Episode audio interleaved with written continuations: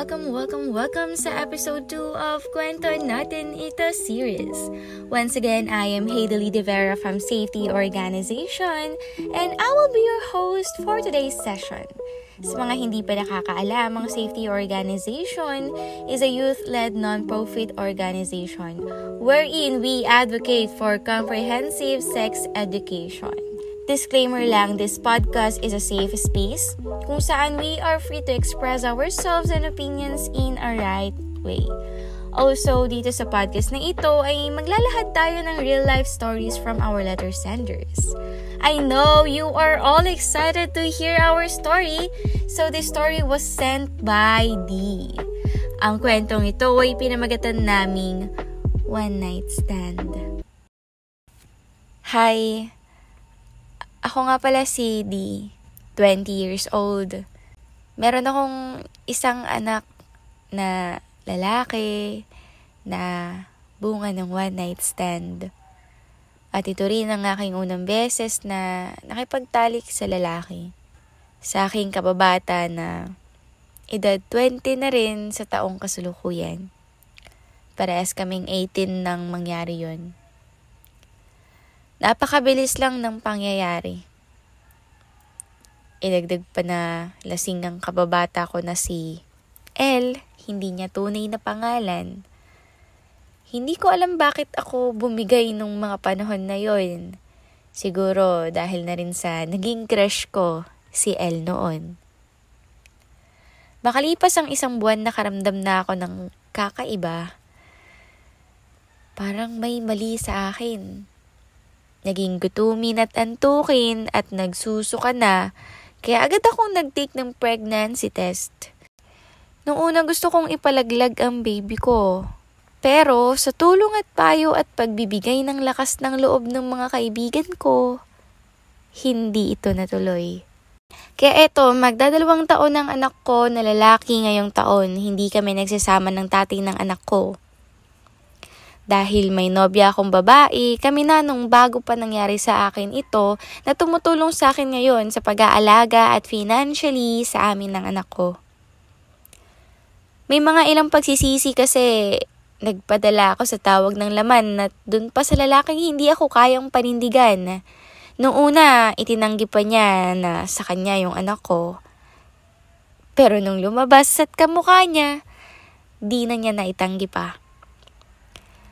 Ngayon, okay naman both side of family namin dahil kapitbahay lang namin siya. Pinapahiram ko ang anak ko sa kanya at sa pamilya niya.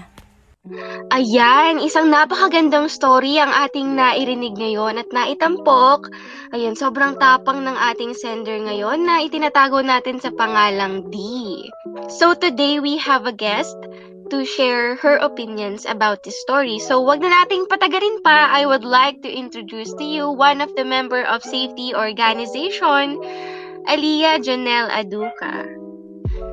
So Aliyah, how's your day so far? So far, okay naman siya. Katatapos lang namin gumawa ng research. So, medyo, as a senior, syempre busy kasi graduating na as SHS student. Ayan, good to know na okay ka, no? At sana natapos mo lahat ng lahat ng mga gawain mo ngayon. So, sa tingin mo, ano yung mga bagay na pumasok sa isip mo nung una mong narinig itong istoryang ito? First of all, syempre, gusto kong magpasalamat sa sender dahil it takes a lot of courage para makapag-share ng ganitong story.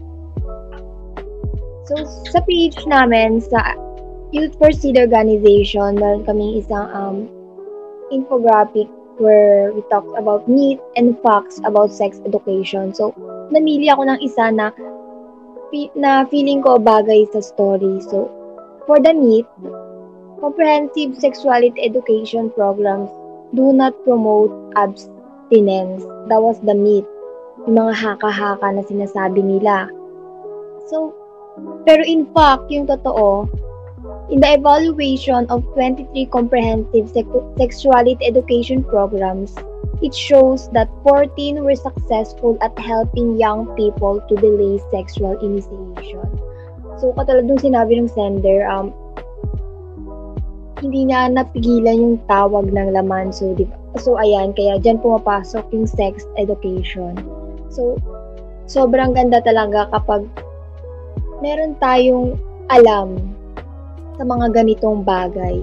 Sobrang nakakaantig din yung kwento niya, no? Kasi hindi niya nilayo yung bata kasi magkapitbahay lang pala sila. Ayun yung parang plot twist sa kwento kasi kapitbahay niya lang pala si Elle. So, nagkikita ng bata yung mama niya, nakikita din ng bata yung papa niya kahit hindi sila magkasama. At isa din doon yung tanggap siya ng partner niya na same gender, di ba? Sabi niya babae yung partner niya. Natanggap siya una pa lang. So, sobrang ganda nung ganong partner, ganong relationship na tanggap ka kung sino ka or kahit ano pa yung past mo. Ayan, tama ka dyan, Miss Aliyah, na dito talaga pumapasok yung kahalagahan ng pagkakaroon ng sex education, lalo na ng abstinence. Yan, kung maaga lang sana natin itong nalaman, lalo na sa mga bata, hindi mangyayari itong mga ganitong bagay. Ayan, pero sobrang solid sa partner niya na hindi siya iniwan kahit na ganun yung sitwasyon niya, na kahit na may anak na siya at bunga yon ng isang one night stand lamang, ano. Pero Miss Aliyah, may mga ilang katanungan lang ako, no? Siyempre, sa mga ganitong bagay, hindi naman talaga natin maiiwasan. Hindi natin hawak ang mga pagkakataon na pwedeng mangyari iyon. Ang tanong ko lang, ano sa tingin mo yung mga pwede nilang magawa o magamit para maiwasan ng pagbubuntis? Lalo na ngayon, sobrang dami na ang mga kaso ng mga teenage pregnancy, di ba? So, sa tingin mo, ano yung mga bagay-bagay na kailangan nila para maiwasan iyon?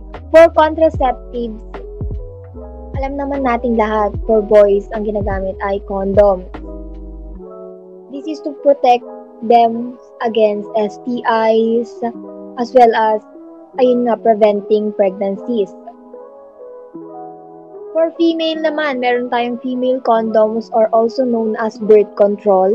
So, it also protects against pregnancies and sexually transmitted infections or STIs.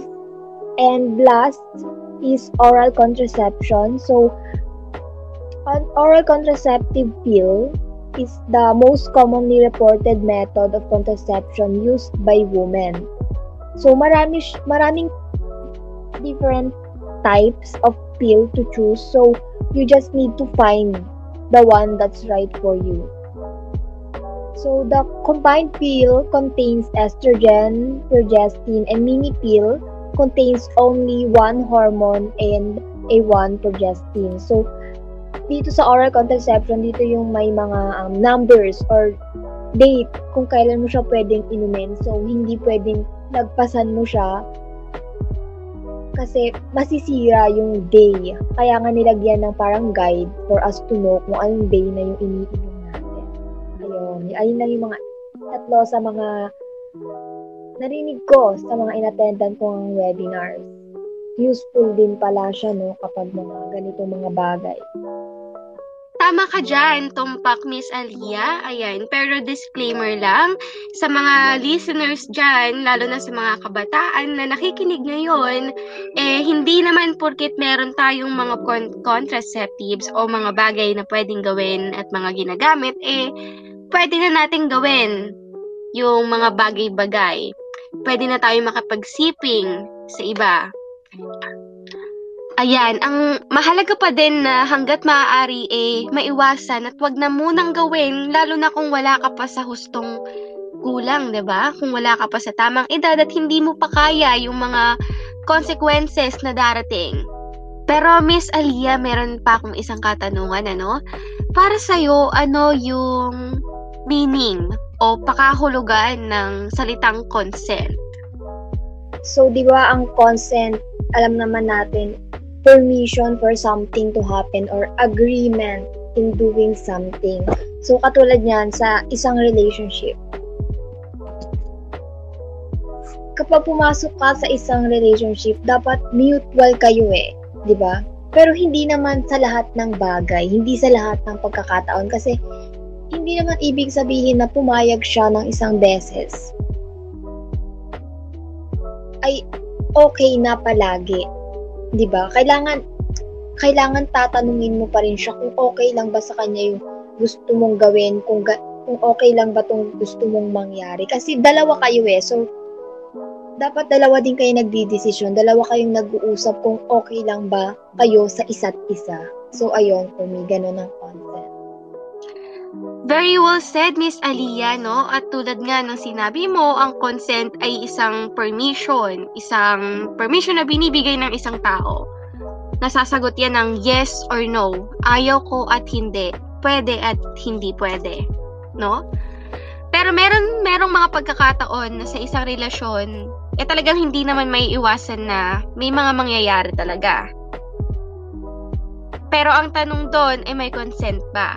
Minsan kasi may mga nagsasabi na nagpaalam ka ba? Gusto niya rin ba? Tapos sasabihin ng partner na